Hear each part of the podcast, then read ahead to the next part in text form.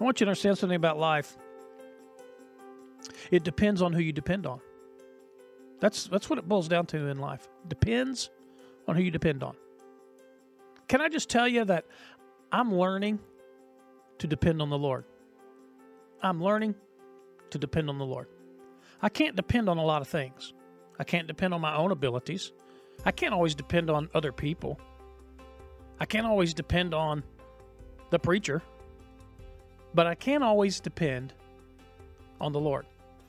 You can always depend on the Lord. You need to remember that this week, especially as you start Monday looking at this week and all the things that are going on this week in your life and the things that you need to come through for you. And God will come through for you.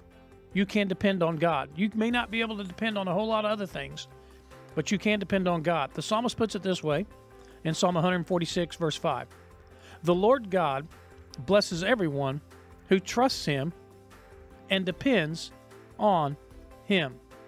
I want you to know today when you can't see a way out, God sees a way in. God bless you today. Man, I hope you have a great week.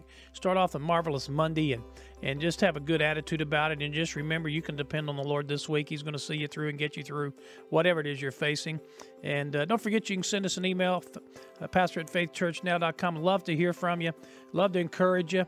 Uh, let me know how your journey's going and and uh, we'll be praying for you and trying to help you and encourage you all the way as we all learn and keep learning to depend on the Lord.